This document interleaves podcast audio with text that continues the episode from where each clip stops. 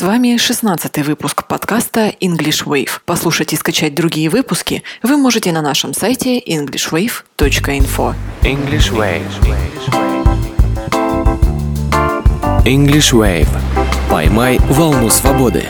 Многие считают, что путешествовать по миру самостоятельно – это очень просто. Но если мы представим себя в аэропорту, допустим, в Хитроу, это аэропорт Лондона и один из самых больших в мире, то без знания английского мы выберемся оттуда, возможно, с трудом. Как не попасть в такую ситуацию, узнаем у нашего постоянного преподавателя Ирины Синянской. Ирина, доброе утро. Hello, Дарья.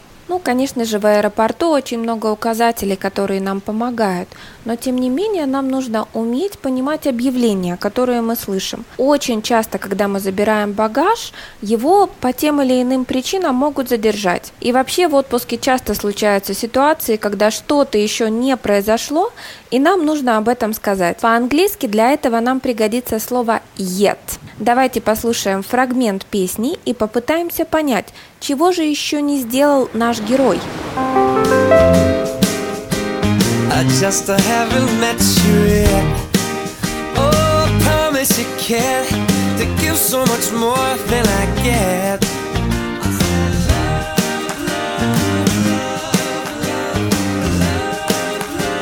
I just haven't met you yet.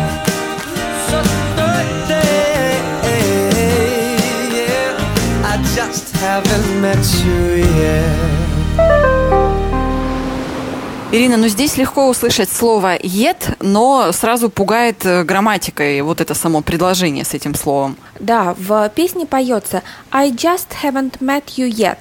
Я все еще тебя не встретил. Грамматику мы обсудим чуть-чуть попозже, а давайте пока разберемся с этим словом yet. Ирина, а в каких ситуациях будет уместно употреблять это слово, слово «yet»? Когда, во-первых, мы ожидаем, что что-то произошло, но оно еще не произошло. Например, мы можем спросить у нашего собеседника «Ты голоден? Are you hungry?» И он нам ответит «Not yet». Все еще не голоден. Нет. Или же, когда мы говорим, что сейчас мы чего-то не можем сделать, но в будущем сможем это сделать. Например, мы можем сказать, находясь в больнице, I can't leave the hospital yet.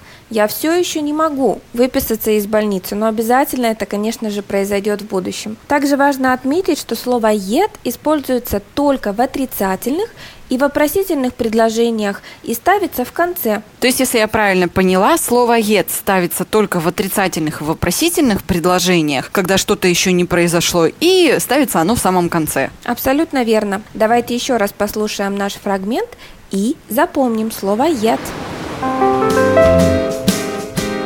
I just haven't met you yet.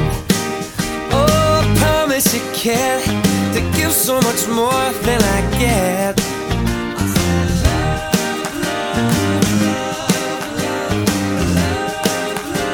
I just haven't met you yet.